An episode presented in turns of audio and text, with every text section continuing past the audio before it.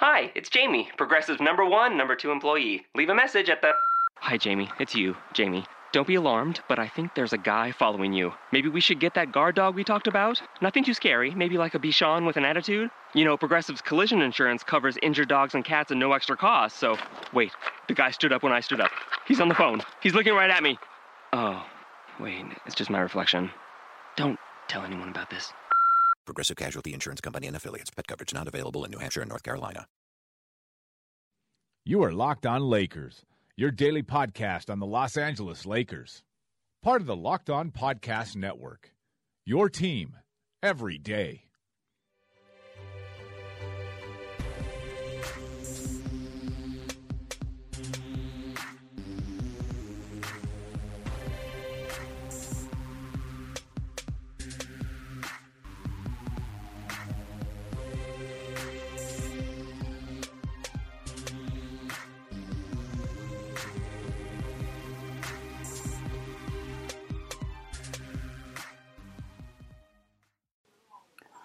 Welcome, everybody, to the Locked On Lakers podcast. I am Anthony Irwin. I am not joined tonight by Harrison Fagan. He, uh, look, I'm talking to, uh, I'm having a guest on, and I thought, you know, I'd be upfront with him. New year, new me. I told him that I would, no, I'm just kidding. He, I have a friend on coming, coming on. Adam Morris is, is coming on the show with me. Uh, and we talk about the Nuggets, we talk about the Lakers, we talk about the league as a whole. It's a, it's a fun conversation. Harrison was was busy tonight uh, and could not join, unfortunately. So he will be back with you again for tomorrow's show. Uh, as always, you can find the show on Audio Boom, iTunes, Silver Screen and Roll, TuneIn, Stitcher, and today's Fast Break. Make sure you're using the promo code LO Lakers for SeatGeek and Mack Weldon, and Lakers10 for BetDSI.com. We will. I'm going to go ahead and just toss it over to the show because why waste any more time? Uh, again, Thank you, everybody, for listening and enjoy this one. It's a fun conversation. All right, I'm joined by honestly, it's pretty rare that that I get to say this when I have a guest on here, but I'm joined by a good buddy of mine, Adam Morris from from Denver Stiffs and from all over the. How many different places are you writing for? It was it was Nylon Calculus for a while. Now it's Vice, I think. You're just you're, you're more popular than I am. Yeah, I write for just about everyone. um, I even write at Silver Screen and Roll, just nobody nobody has realized. Uh, oh man, I, it, it, might have to clear that up. It's rare that you have a friend on because you have so few friends, Anthony. I'm I'm more of a quality versus quantity kind of guy. You are. That's you what are. I, that's what I keep on telling myself. Yeah, and you and you are. People need to know you are. Uh, we have a nice, good friendship uh, group of friends from our summer league crew. That it's always enjoyable having different blogger friends around the around the world. Really. Yeah, it's crazy. It, and and I also I just kind of chuckled to myself thinking about being a quality versus quantity guy, considering how many terrible jokes I tell. So. it kind of goes against my theory right there and then. Uh, but yeah, so the Lakers played the Denver Nuggets and lost. It was pretty much a blowout up until the last, I don't know, eight minutes of a game. Uh, the, the, the Nuggets played, you know, handled the Lakers pretty easily throughout. Nikola Jokic was the, the Lakers just didn't have an answer for him. Uh, but but it was kind of it's cool to see those two cores kind of come together and and we said this last time you were on the show, Adam, is that it's gonna be a fun rivalry for for quite some time, I would imagine. The, the, the two teams match up fairly well. The difference is the Lakers, you just know, are going to figure it out and get some free agents and make some trades and all this stuff. And the Nuggets probably won't do that. and and this team will be. It's so exciting. I mean, the last year and a half has been some of the most fun I've had watching the Nuggets you know, they made the playoffs for 10 years straight, and there was like, you know, obviously some really good years and good moments in there. But this team, the Nuggets team at least, is, is just so likable. Like, really good group of guys, really fundamental, just, just exciting players, and they're easy to root for. And then they play this great style where they have this awesome offense and absolutely no defense that makes every game kind of. I mean, 127, 121 tonight I mean, I predicted it before the game because you just know that's what's going to happen with these two, with with the with the Nuggets every single night. So it's been fun. Uh, this is breaking news. Did you see this come across your timeline? The uh, that Denver is trading for Mo Williams. Was it? I, I can't tell if you're being serious. No, I swear to God. Adrian Wojnarowski says Atlanta is trading guard Mo Williams in cash to Denver. League sources tell the Vertical. Hawks will sign Gary Neal to a 10 day contract. So Denver's not sending anything out. Uh, it doesn't look. I mean, you have to send something technically for it to be a trade, but it sounds like yeah, they're you know maybe like a conditional second rounder. I would imagine one of those trades you gotta love the Nuggets getting cash. like, they can't get anybody to buy tickets to the arena, so they have to make their money somehow. And, and you, you, trade for Mo Williams. That's how you do it. I, have been uh, I've been begging for years for them to change the name of their building to from Pepsi to Diet Pepsi Center. that's, oh that's very very appropriate. but but all right, so so Mo Williams. All right, I don't even this is this is hilarious, but okay. There was talk. There was talk earlier today of of Denver being a, a, good destination for Ricky Rubio, and instead you guys went in a different direction and wound up with Mo Williams, who's like the exact opposite player. Uh, yeah, that's true. That is very true. I, Mo Williams. I mean, whatever. It doesn't mean anything. I mean, does he, is he even going to play? I don't even know. Denver has Jameer. yeah, but got Jameer, man. There's no no need for for anybody else. No, yeah. I mean it we'll see if it it sounds to me like the the pre-deal of a bigger deal like that that's like the step one and now you trade you know Mo Williams as a part of another deal or so you know some, something mm-hmm. else other piece come comes out and that's and and that's what happens but mm-hmm. um so it's interesting something to keep an eye on thank god i'm on a podcast now and not able to cover breaking news you, I, honestly like i can stop recording now and you can knock that out if you want no, I'm fine. I'll uh, I'll send out an email to the staff. They'll they'll, they'll handle it. Both a couple maniacal laughs. Um, all right, so so back to the cores of these respective teams. So the way I put it earlier this week, um, because for some reason, no, it was last week. Uh, for some reason, there was a whole bunch of talk of which cores were better and which futures were brighter, and this and that and the other and I kind of put it as like the Wolves and I guess you could say the Sixers. Well, no, I, I wouldn't say that. Who was it? Wolves and Bucks. The Wolves and the Bucks were the two that are kind of in a class of their own right now. They they have Towns on one side, they have Giannis on the other, um, and then I didn't even really think about Denver. Um, you know, with the with the Jokic thing, my problem with Denver is the the surrounding people with Jokic kind of worries me. Where Emmanuel Mudiay, I I I want to like him more, but I, I can't get myself to really buy into him because of the, the poor shooting. Though he was like everybody else on Denver, perfect from three in the first quarter against the Lakers today. Right. Uh, Gary Harris hasn't been able to stay healthy. He again didn't play against the Lakers tonight, and I'd like to see him stay healthy. I like him as a player a lot. Jamal Murray is certainly interesting. He can shoot from forever, but it's kind of like it's Jokic and then it's a whole bunch of guys and then the comparison there, and the the comparison with the Lakers, it's like they don't really they don't have a Jokic quality player, but right. collectively they seem to they, they seem to offer more as a group than than Denver's. Is that a fair assessment of the two cores? Sort of. I mean, I think it's a fair opinion to have. I don't agree with it. Um, you know, no, it's fine because Jokic. You know, obviously, I'm really high on him. Everybody jokes on Twitter that I'm, you know, that I'm driving the bandwagon. And it's true. I mean, I watched. It took me five minutes of summer league two years ago to say this kid's a player. I mean, I didn't think he was going to be this good, mm-hmm. but you know, that passing I thought was for real. Uh, you didn't see it a whole lot tonight, unfortunately, Lakers fans. But trust me, it exists. Yeah. Tonight he was more of a scorer than a than a facilitator. But his rebounding, that, his rebounding, yeah. really gave the Lakers, especially on the offensive end, was giving the Lakers fits. He kind of just takes what the what the defense gives him, and I thought in this game they were giving him open looks, and he kind of just kept going. So, um, but but to get back to your question, you know, the, the Nuggets have such a have cast such a wide net Gary Harris, first of all, was health, healthy every single game last season, and it was just this season that now mm-hmm. he's running these issues. So I don't know if he's injury prone um, or not. He had two seasons basically without getting injured. Now he has one where he's been injured pretty pretty nonstop.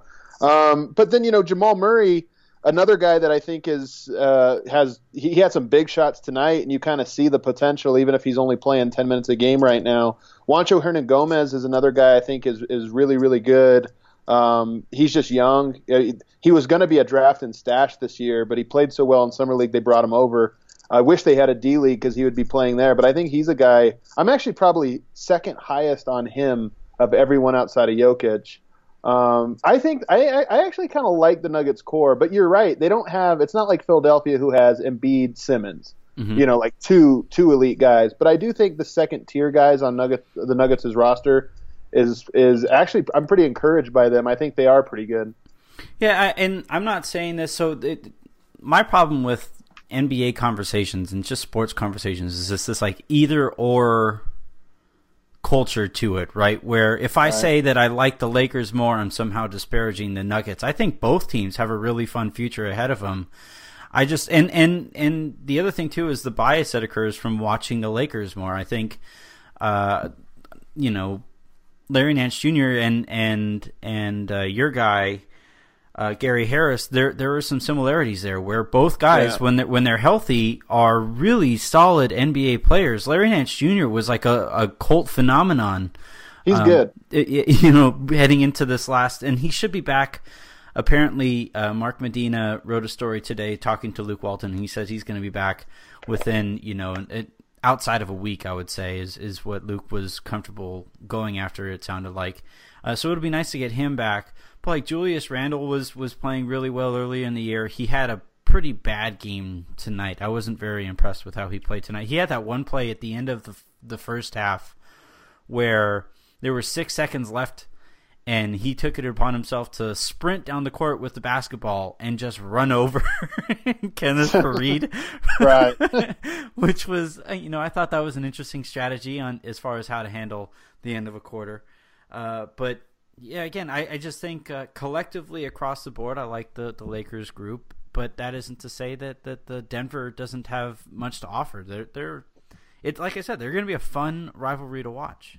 I think if you were to rank all the players, like just on if you rate them where they are now and where they project to be in the next like two years, I think Jokic is in a class of his own. Mm-hmm. And then you would probably go with three straight Lakers because you know, I actually really like Randle. I'm a big Randle fan. Mm-hmm. Um, so I, I have I, I, rank him pretty high. Uh, I think D'Angelo is really good too. Uh, it played like crap tonight, and I, it, it, looks like he's been doing that for a while now. Mm-hmm. But I still like like just the skill set, the idea of D'Angelo Russell, and then Ingram. I'm a little bit lower on Ingram, I think, as this.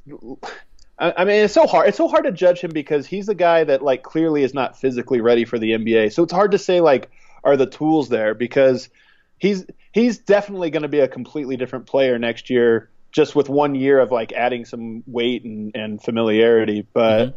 Um, but I think those three guys probably go two three four in a in a theoretical draft before you get to the next Nuggets players. Um, so in that regard I'm with you. But I just think the Nuggets maybe the Nuggets players start you know kind of take up after that. Although I got to say Zubek I like this guy. Go Zubek for the next decade. Let's do this. I'm telling you right now, Harrison is going to listen to this and he's going to be screaming in his radio.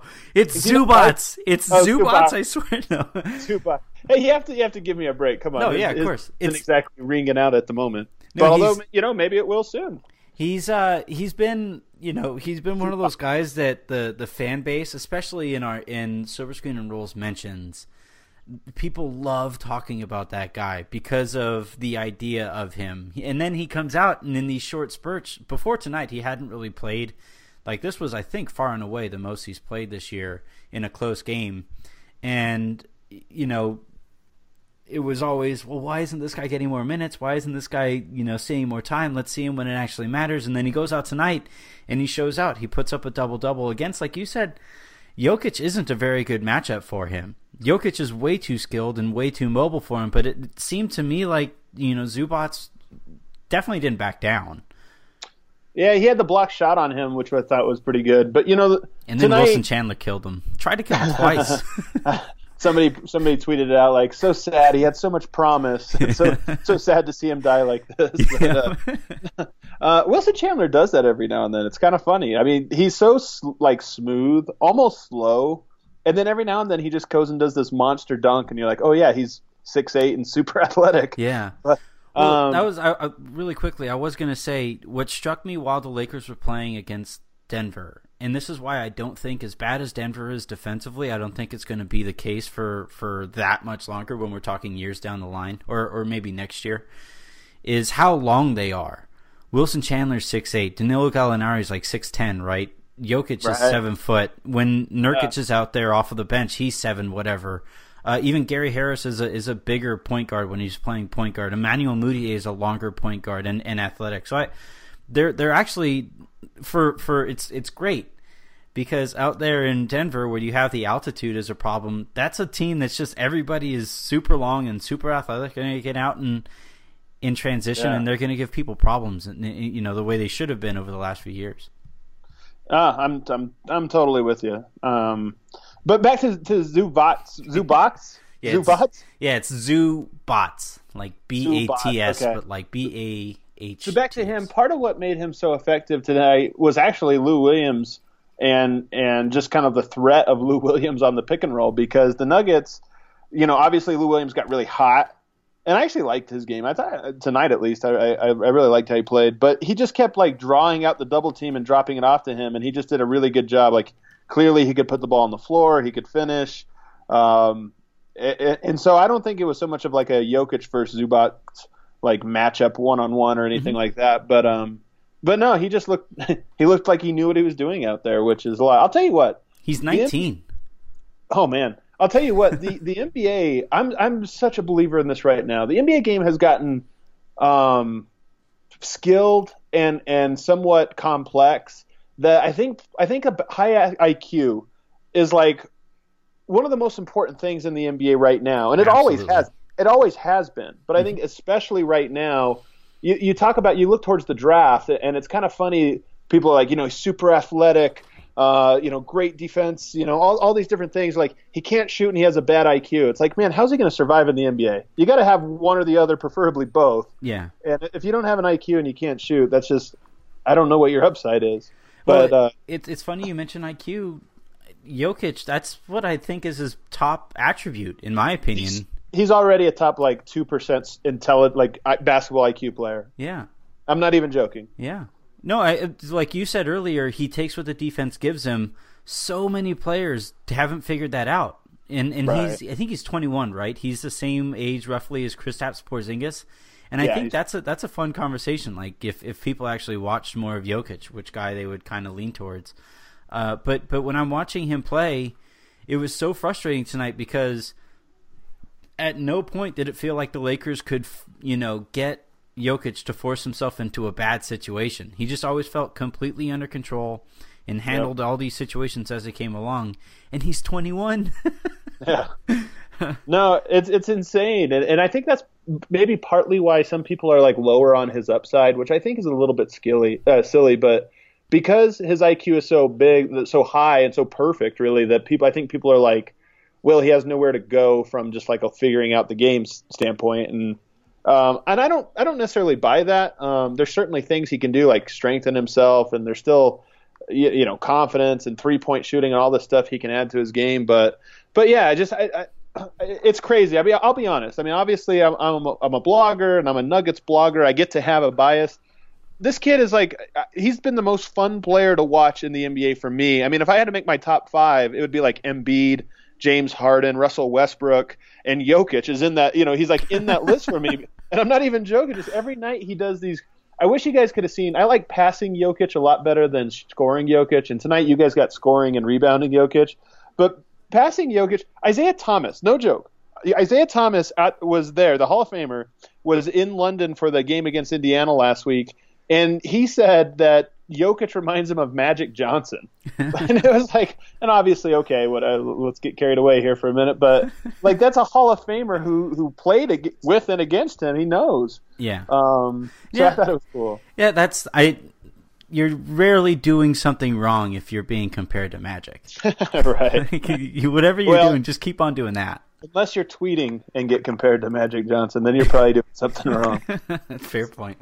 Hashtag at Magic's tweets. But uh, so I, I wanted to bring this up, uh, and we're gonna. I was gonna go in a, a slightly different direction here, but um, I was interested in your thoughts, and, and again, not slightly, completely different direction.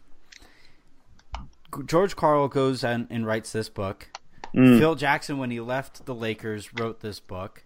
Mm-hmm. And you know, I can't help but notice the similarities between you know these guys who they leave, and I feel like gave themselves too much credit for the success that they enjoyed in their at their respective spots. Though I did think you had a slightly different take than everybody else about George. No, I had the same take. I think. I mean, my take was my biggest take was it, it, it's time for Nuggets fans to move on mm-hmm. because the number one comment we get at DenverStiffs.com is, you know, they never should have fired George. Look at the team after George left; they've had no success. And like my whole thing is, like George was a great coach. I mean, phenomenal coach. He really does know the game of basketball. Um, but you hear you know, successful people are rarely humble, right? And successful people are rarely self aware. Like they, and I think Phil Jackson and and uh, George Karl are the same in that regard. In fact, George Karl explicitly compares himself to Phil Jackson nonstop in the book. It's actually hilarious. he writes a sentence in there that says something like, you know, is Phil Jackson really a better coach than me, or did he just have better players, or something? Like he really just spells it out. Not not like you know tries to like dance around it or anything. And and um, with George Karl in the book, the big thing was that I wrote was that he complains about every single place he coached. Like he just complains about every player, every superstar. Uh, he'll say a few nice things every now and then about like you know kind of a big player like Chauncey Billups or something. But I mean, he hated every Nugget. And you kind of look at it and go, man, I know those guys had issues, and I know they weren't perfect players. But if you coach for 40 years and hate everyone, like maybe there's a problem with you. Yeah, that's.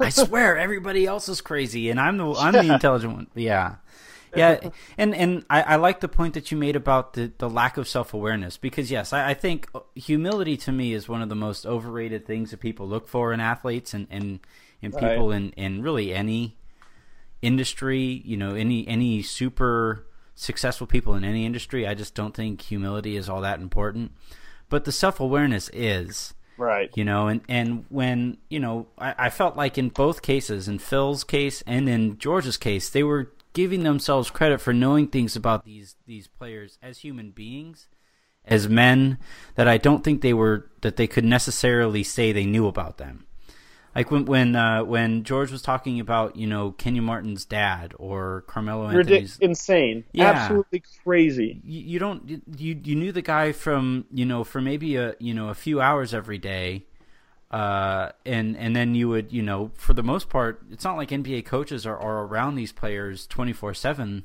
uh as as people might think I just don't see how you you draw the conclusion that yes I am I am ready to to make this take or have this take about a person uh, that, that was insane to me, and and I don't know. What did you think? Did you think he? Uh, do you think he might have taken himself out of the Hall of Fame for for the stuff he said? I don't think he did.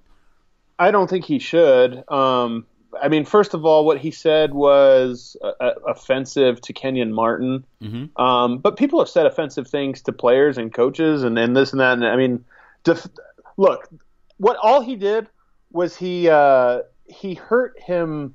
He hurt the way he's viewed, or uh, in my opinion, it, it hurt his legacy. But the Hall of Fame needs to be, in my opinion, above that. Like if he would have murdered somebody or, or you know committed some kind of crime, then okay, like let's factor that in. But you know he he took some very inappropriate shots. Uh, he played what he does in the book, and where every time he gets into trouble is he plays pop psychologist, right? You mentioned talking about Kenneth Faried. He may very well have, uh, you know, a gut feeling about, or, or I'm sorry, about Kenyon Martin. He may very well have a feeling about Kenyon Martin and some of, you know, his issues and why he he had, you know, off court issues and locker room issues. He might have a read on that. But why would you share that in a book? And first of all, you don't know that. You have to. That's the self awareness thing. Is like Yeah. you're not a psychologist. You don't know that his issues with uh, authority come from not having a father. Like that's uh, so it's all crazy. But at the same time, look, he's the second winningest coach in Nuggets history. He's one of the ten, I believe, ten winningest coaches in the entire NBA history. Um, I thought I, thought he took that that mantle in Sacramento. I think that's the only reason he took that job. was to get the record. I think I he has the record. Uh, so, so I mean, like, yeah, you, you, you I, he belongs in the Hall of Fame. It's just that his legacy will never be the same. Yeah, and and the last point here, and, and this is again, it's tough because I don't know the I don't know George as a person. I don't know Phil as a person. But like you're looking at the issue that Phil got himself into in in New York here, where he's floating the idea that he and Carmelo Anthony, like he's opening himself up to Carmelo Anthony for a conversation. Like, dude, this is your job. Like, this is yeah. this is the biggest star the Knicks have had since the '70s right? Yeah. You know, maybe aside from Patrick Ewing, this is the biggest star that they've had in decades. And and Phil is sitting here, you know, patting himself on the back. It seems to me like he's patting himself on the back for, oh yeah, I'll have a conversation with him. Way to go, me! I'm keeping him in New York. I know that what he what Phil has done and hand, how he's handled that situation is poor, but he has no idea that he's handled it poorly. And uh, and yeah, I, I found the I found the two um, situations uh, rather interesting. I've been staring. I, go ahead. I was going to say I think the two come off because I've actually read Phil's books too, mm-hmm. um, and even his last one, the Eleven Championship Rings or whatever. And, and I first of all, Phil's a much better writer than George Karl. Yeah. Like I thought Phil's book was interesting. I thought George's Karl's was like spending an evening with somebody else's grandpa at the like at the home, you know, at the at the retirement home where he's just telling you about how terrible his grandkids are or something. You know, like that's this is boring. It was like I had to get through it because you know obviously I'm covering the Nuggets and that's an important topic. But um, so so yeah, but but to kind of flip the script on you, it doesn't bode well for Carmelo that if he butts heads with you know both George Karl, Mike D'Antoni, and mm. Phil Jackson. Like he has a track record now of not working with great coaches. Well, I guess he's not a coach in New York, but still. Um, great you know, personalities, like success, successful personalities. Carmelo is kind of bumped. Bump, uh, yeah, I would agree. But go ahead. And I'm the biggest like uh, Phil Jackson skeptic. Uh, I know that probably doesn't sit, sit well with Laker fans. There's no doubt he has like some real, real talents, but at least his like the things he says publicly, and even in his books and stuff, some of his ideas about basketball, I'm like, I don't know if those hold up water, but think you know. Um, so I don't, I don't know. Yeah, I the the Carmelo thing, it's tough for me. Like I, I tweeted out today, and and my mentions have never forgiven me. But I, I tweeted out, it's it's odd to me that you know KD goes to Golden State and people criticize him up and down and and call him a, you know, he took the easy way out and this and that and the other. And Melo says he's going to stay in New York, and now people are saying he's not a winner. And I don't understand how, you know, no matter what an athlete does there, they're kind of screwed either way. With Carmelo, it's tough because like he, he wanted to go play in New York, which I don't I don't have a problem with. He's he's from the area, and the Knicks are are you know if he could raise that uh, franchise up, then he kind of reaches this rarefied air. But it's yeah. such it's such a it's such a tire fire over there. It's such a dumpster fire as an organization that yeah I don't think people realize how much that matters. You know, and and like LeBron deserves a ton of credit for lifting the tire fire that was the Cleveland Cavaliers, you know, and, and for the Lakers, and you talked about earlier, you know, that you trust that the Lakers will eventually figure it out. Like Laker fans don't recognize how spoiled they are, and the fact that yeah, no, they don't, and that's what makes them the. the and I'm going to be the. I, I don't care that I'm on a Lakers podcast here. it makes them the absolute worst fans in the oh absolute worst fan. I don't think that's true. I want to find somebody, out. Somebody just told me I should I should get my legs chopped off by ISIS tonight on Twitter for for for uh, having an opposing view of basketball. I, I, can't believe you found my my other account like that. but uh, I want to find out what OKC fans have to offer after you know if if Russ if Russ leaves and that team has to rebuild. I want to see what those fans because they've never they've never been through anything other than perennial title contenders. Like the Laker oh. Laker fans haven't handled it very well, and I'll be the first to say that. You could just look at my mentions on any given night, but uh, I want to see what they what they have to offer, and then you can't you can't judge Denver Laker fans for being terrible. we just you just agreed that the Pepsi Center should be called the Diet Pepsi Center. Nuggets fans are bad fans. Lakers fans are terrible people. That's oh, the difference, Anthony. Okay. no, but I think it, honestly, you do bring up an interesting point about OKC, and I think it's true for most fan bases. Uh, this is man, Lakers fans are going to tune out after this. But one of the most impressive moments I think ever in sports fan history was was Miami Heat versus Celtics game six. LeBron goes for like 50 points. And you know, I don't know if you remember that game where it looked mm-hmm. like the, the Heat were going to lose. And the fourth quarter, for like five straight minutes, the Celtics fans cheered, "Let's go Celtics!" when their team's down like 40 points, and like there was one more game. And I just thought that was such a cool like. I mean, look, if that was in Pepsi Center, the Nuggets fans would have been home at halftime. They'd been like, "Oh, you know, I'm gonna go home and catch Matlock or something." I don't know. But, uh, you know, so it is. It is always interesting. I think every fan base should go through a prolonged period of failure because it, that's, that's when you really figure out, you know, who the fans are. Unfortunately, Denver fans failed that test. They made the playoffs for ten straight years. Pepsi Center was great. They're rebuilding with a fun team, and nobody goes. So, Yeah. hey, we we lost. Yeah, I mean, and and I think that's where, and there are so many Laker fans, so this helps. You know, they they they still like even tonight. It was, excuse me, a random Tuesday night uh, against a Denver team that you know they might squeak into the playoffs. The Lakers are not going to make the playoffs, Right. and yet when the Lakers were making their comeback, it what it sounded pretty loud to me. Yeah. You know, and, and, and, and again, it's it's part of it is is how many Laker fans there are, how many people there are in Los Angeles, and how many titles the Lakers have won. So that really helps, you know, keep people around and think that one day they'll be able to get back to that promised land. But yeah, I, I, I it's tough for me to. I'm biased because I am a Laker fan.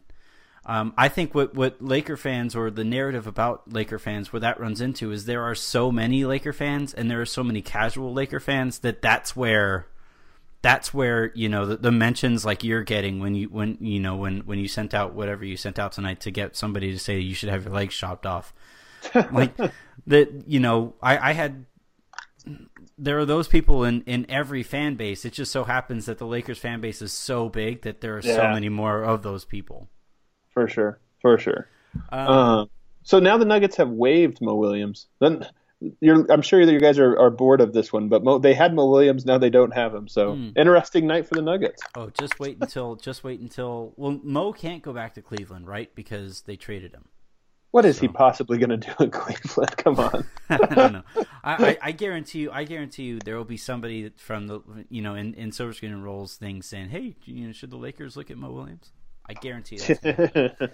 um, all right, my my last my la- I promise this is my last question here. Okay. Gun to your head. Which team, Lakers or Nuggets, has a better record next year? I think it's the Nuggets. I mean, it's it's hard to say with what the big the yeah you know the big outlier is what this what the Lakers actually do this offseason. because let's say they keep their pick and get a top three pick and they decide to to just use it. You know, they probably take a step back because now you got to play a new cornerstone guy a bunch of minutes, and he's young, and rookies are just always bad, no matter how, you know, you, you know what the story is. But let's say they decide to like push their chips in and go after, you know, Jimmy Butler or Paul George or both or you know some, something crazy, and and and they wheel and deal. Well, then of course, and the Lakers are a team that actually can do that. Um, so it, it, that's the hard part. But if we just say that both teams continue on the the rebuilding trajectory that they're on, I think it's the Nuggets. Um, in a lot of ways, they're just a little bit ahead um, of the process, so to speak. And I, think Jokic is ahead of all those guys as a cornerstone. What what are uh, Danilo Gallinari and Wilson Chandler's contract situations? Gallo's up at the end of the year. Wilson has another year with him. Um, I, I I wouldn't rule out Gallo staying with the Nuggets. It's, it's weird, and I tell people this, and everyone around the league kind of rolls their eyes and laughs at me. But Gallo's a weird guy, man, and he's weird in that I could see him not playing in the NBA ever again and just being like, I want to go back to Italy and play for my Italian team. Because he's this he's this guy who's like really competitive, but I I don't think he's so motivated by money or chasing a, a ring or anything, and that's why I kind of think he'll probably re-sign with with Denver on something of a discount. Now he's not going to take like half a pay cut, like in half, mm-hmm. but I could see him working something out with Denver that that's actually favorable and it makes sense to keep him around. So. Um, he's a free agent, but I kind of think he'll be here next year anyway. Yeah, that's the difference to me between the two teams. I think again, I think the core, the young cores are, are comparable. Like I think if we're gonna say if we're gonna rank both of them out of ten, I think Denver comes in at like a an eight, and the Lakers are like at a seven and a half, or you know somewhere somewhere around that. For It's- it could go either way. Yeah, and and so, uh, but but the the vets that Denver has, when you have guys like Chandler and guys like Gallinari, those guys are just flat out better than Mozgov and Deng at this point in those guys' careers. Now it's unfortunate that the Lakers have those guys for a combined jillion dollars over the next four years, uh, and that kind of hurts them. But the the other thing that I don't think, and and here's where you said you said people are going to roll your eyes at what you said. The Lakers have to spend money this offseason. They have to. They're going to have about thirty million dollars this year in in salary cap room, and if they don't spend it this year, the following year they have to pay Randle. The year after that, they have to pay uh, Russell, and then the year after, you know, and they have to. You, they're just not going to have money as these extensions kick in, and so this year is going to be the year where they really they they go after one more veteran, and I think they they really make a push.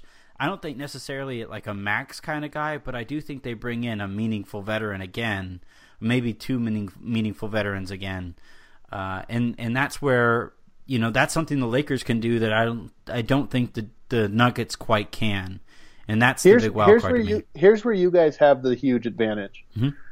I like Luke Walton, and I Mhm. like him as I think he's going to be a good coach. I I think all rookie coaches struggle almost across the board, and I think he's actually been really good this year, given the hand that he's been dealt, especially early in the season. I thought the team was incredible. Mhm. I think he's going to be a good coach. I'm not so certain about Michael Malone. And I like the guy. I really want him to be because I have a relationship with him, you know, a professional relationship, and and I just like him. I like the way he talks about the game. Um, but I'm not as sold on him as I am on Luke Walton, and that's going to make a di- big difference. But let me flip the script on you real quick with this question: Mhm. How do you think this new CBA affects the Lakers? Because the Lakers are obviously destination one in the NBA for every free agent. Yeah, But now, and it's always been, you know, you got to take a little bit of pay cut. You can't get that fifth year if you go to the Lakers, but it probably won't matter because you're young enough. But now it's like a lot of money. I mean, yeah, a lot of money. yeah.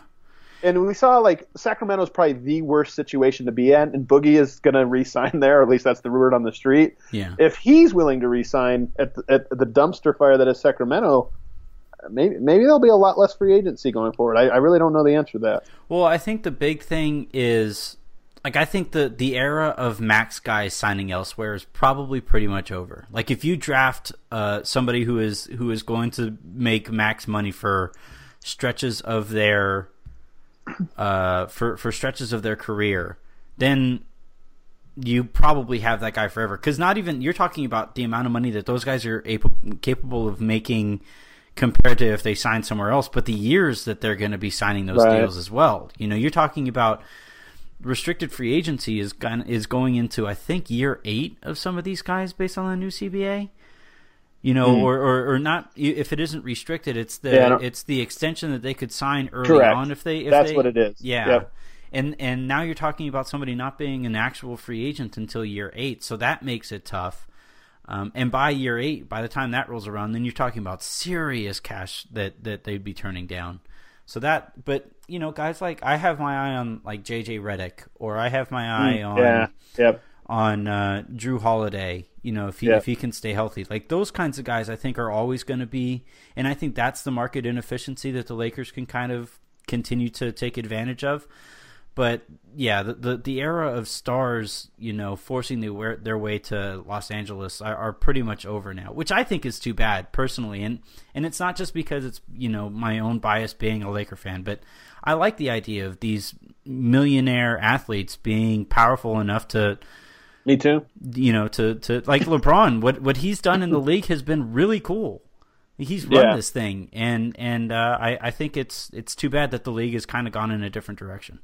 You, if you guys and and I I know there's smart people working with the Lakers, but just add another pick, get another top three pick. I know it, it's not promised because you guys it's only protected for three, right? Mhm. One through three. Yeah. I mean, you got to roll the dice to get it because if you added, you know, a Fultz or Alonzo Ball, who's like my favorite player in college over the last 20 years, Yeah. uh, add, a, add add somebody like that, then you have a core of four guys that either all could be superstars or you know two superstars with with two really really good guys. I mean, uh, then your guys' ceiling just kind of goes through the roof, in my opinion. Yeah. Well, what they need is, and we had we had John Ireland on the show. Uh, uh, you know, he's the Lakers Yep, play-by-play guy, and and he he put it pretty plainly. Like one of these guys has to pop in the way that Jokic seems to be ready to pop, and Embiid is popping, and Chris Kristaps is Right. popping, and and whatever. The Lakers don't have that guy, and they need that guy. I mean, if it's if it's you know if it's Fultz, uh, who I really like, and he seems to fit what the Lakers kind of need at the shooting guard spot. If it's Lonzo Ball, and they could add his shooting to the to the to the mix, and he could be a special way or a special player in that sense. That'd be great. But one of the guys that they currently have has to take that big leap, and uh, so far the the bummer that nobody really wants to talk about out here is they really haven't consistently. So yeah, yeah, we'll see. We'll see. Uh, but this was a lot of fun, man, and um, thanks for coming on. Are we really just not going to mention that Mudiay outplayed D'Angelo Russell? I mean, we... after Lakers fans gave me so much crap that last, and I even was like, "Look, I love Russell even more than Mudiay." I, I just think it should be noted, and I'm not even a cape for Mudiay because he drives me nuts, but uh-huh. I just think it should be noted. Uh-huh. He had a very solid 14 and point, six assists, two steals, uh, you know, five of seven shooting, a pretty solid night. Whereas D'Angelo was benched. Yeah, Russell's in this. Russell's in this rut right now with Luke for whatever reason. He, all right, fans fans would get angry at me if I didn't mention this because if if Byron pulled the stuff that Luke has kind of pulled recently, then people will ream him. And, and last show, Harrison and I talked about this at length, but Luke is doing this thing where he sits Russell for really long stretches in the first half and then really long stretches in the second yeah. half. Yeah, and, and yeah, you just they I think Russell's falling out of rhythm and I tweeted it out earlier where as Russell is going to the bench, he kind of feels like, well, that's it. I'm not going to see the court for another half hour. Same old shit. And yeah. uh, it's tough. I, it's it's it's on both guys. I think it's poor management on Luke's part, and I think it's uh, immaturity on D'Angelo's part to handle the situation that he's uh, the way he's handled it. Uh, but but yeah, I, I think I just again I'm playing body language doctor now, and I'm I'm being pop psychologist like I said George Karl should never be. But I think, but I I really think D'Angelo really is a kind of a uh, look. I, I like D'Angelo. I think he's mm-hmm. going to be great. I still think he's going to be great. I, st- I still think he's going to be a really really really good player. But um, he he does this have like some poutiness to him, and yeah. we're dealing with Jusuf Nurkic where he's such a good player when everything goes right and then when something goes wrong, like no matter what it is, yeah, coach puts him down, pulls him out, or you know whatever. Like it just everything falls apart. And the funny thing about Jokic is that, uh, not to rave about him too much, but he's just got such a good head on his shoulders that there's he got benched for no reason. Uh, mm-hmm. He had this phenomenal year last year. They moved him to power forward. Why? Who knows? He was a phenomenal center. They move him power forward. He doesn't say a word. Then they bench him, and because Nurkic was throwing such a fit, that they're like, you know, and Jokic volunteered. He's like, look, I'll come off the bench. There's some weird locker room vibes. I'll be the one to sacrifice. Stupid. He's the best player on the team, but he doesn't. He vol- actively volunteered, and I know that stuff can be really, really, really, really overstated, and and I don't want to overstate it with either of these guys. But I, I do think that uh, that it can make a difference, especially in these rough patches that D'Angelo's going on or going through. Um, he just has a little. It just seems to me like he has a little bit of growing up to do before he can really start to develop and, and rapidly progress. Yeah, I.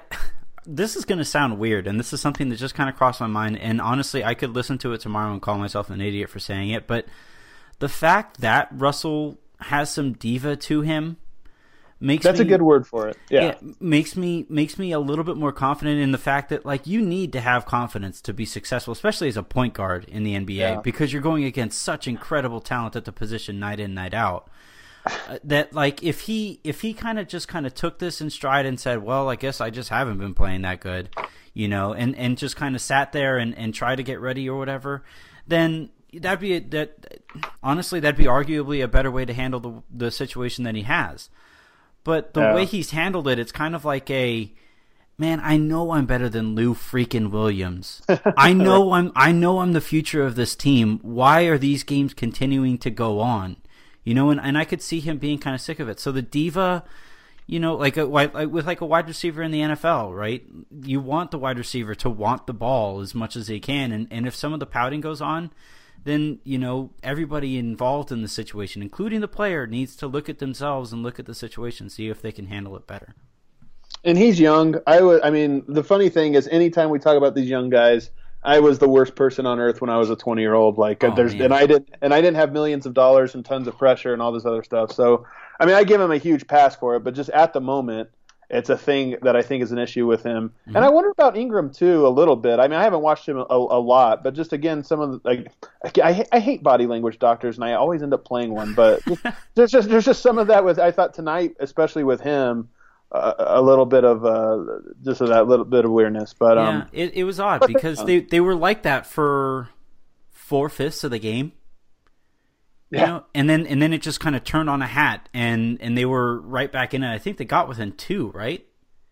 I wouldn't get too excited. Every single Nuggets game this year has followed that exact script. So, I mean, yes, get, get excited if you're a Lakers fan, but just look at the Nuggets fourth quarter net rating and you'll be like, oh, okay, that makes sense. Oh, well, well, the, the reason I, I brought that up was like the body language I was that was involved in everybody on the court for that stretch. We're like, Yeah. and and I think that's how it works with all young players. You know, For sure. Yep. you know, the highs are higher than the lows. uh, You know, than the highs of somebody else, and the lows are going to be lower than Yep. somebody who's been in the league for a while. So you never know. You're right. All right, man. This was this was a fun. This was kind of cathartic. I can't lie. The game was the game was so frustrating for so long that it was good to just kind of rant for a little bit. Um, the Adam Adam host locked on on uh, Nuggets, like you said, or to start the show. He writes for Vice. You write the the league wide piece is something I think our fans would really be interested in. Right? That's called the. I'm I'm afraid to call use the term because it's the reach. NB the reach around, no, the wrap around. Okay.